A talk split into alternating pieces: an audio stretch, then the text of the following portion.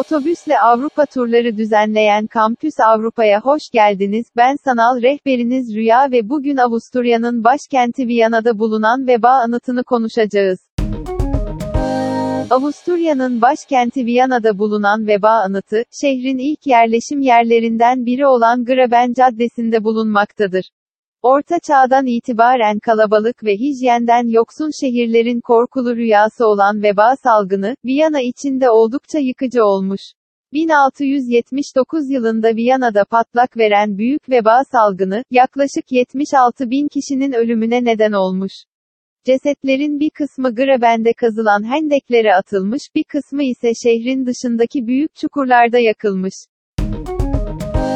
Dönemin imparatoru 1. Leopold salgın esnasında elbette şehirde kalmamış, ancak şehri terk ettiğinde eğer Tanrı bu salgını bitirirse, bir anıt yaptıracağı sözünü vermiş. Sonuç olarak binlerce insanın ölümüne neden olan salgın sona erdiğinde imparator, şehrin önde gelen tasarımcıların ve heykeltıraşların yer aldığı bir ekip tarafından Graben Caddesi'nde bir anıt yapılmasını emretmiş.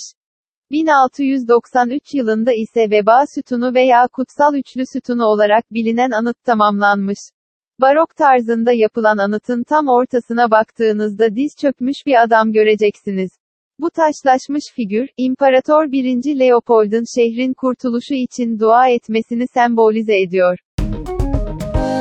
Eğer siz de bu tarihi eseri görmek, Viyana ve birbirinden güzel diğer Avrupa şehirlerini doyasıya gezmek isterseniz Kampüs Avrupa'yı tercih edebilirsiniz.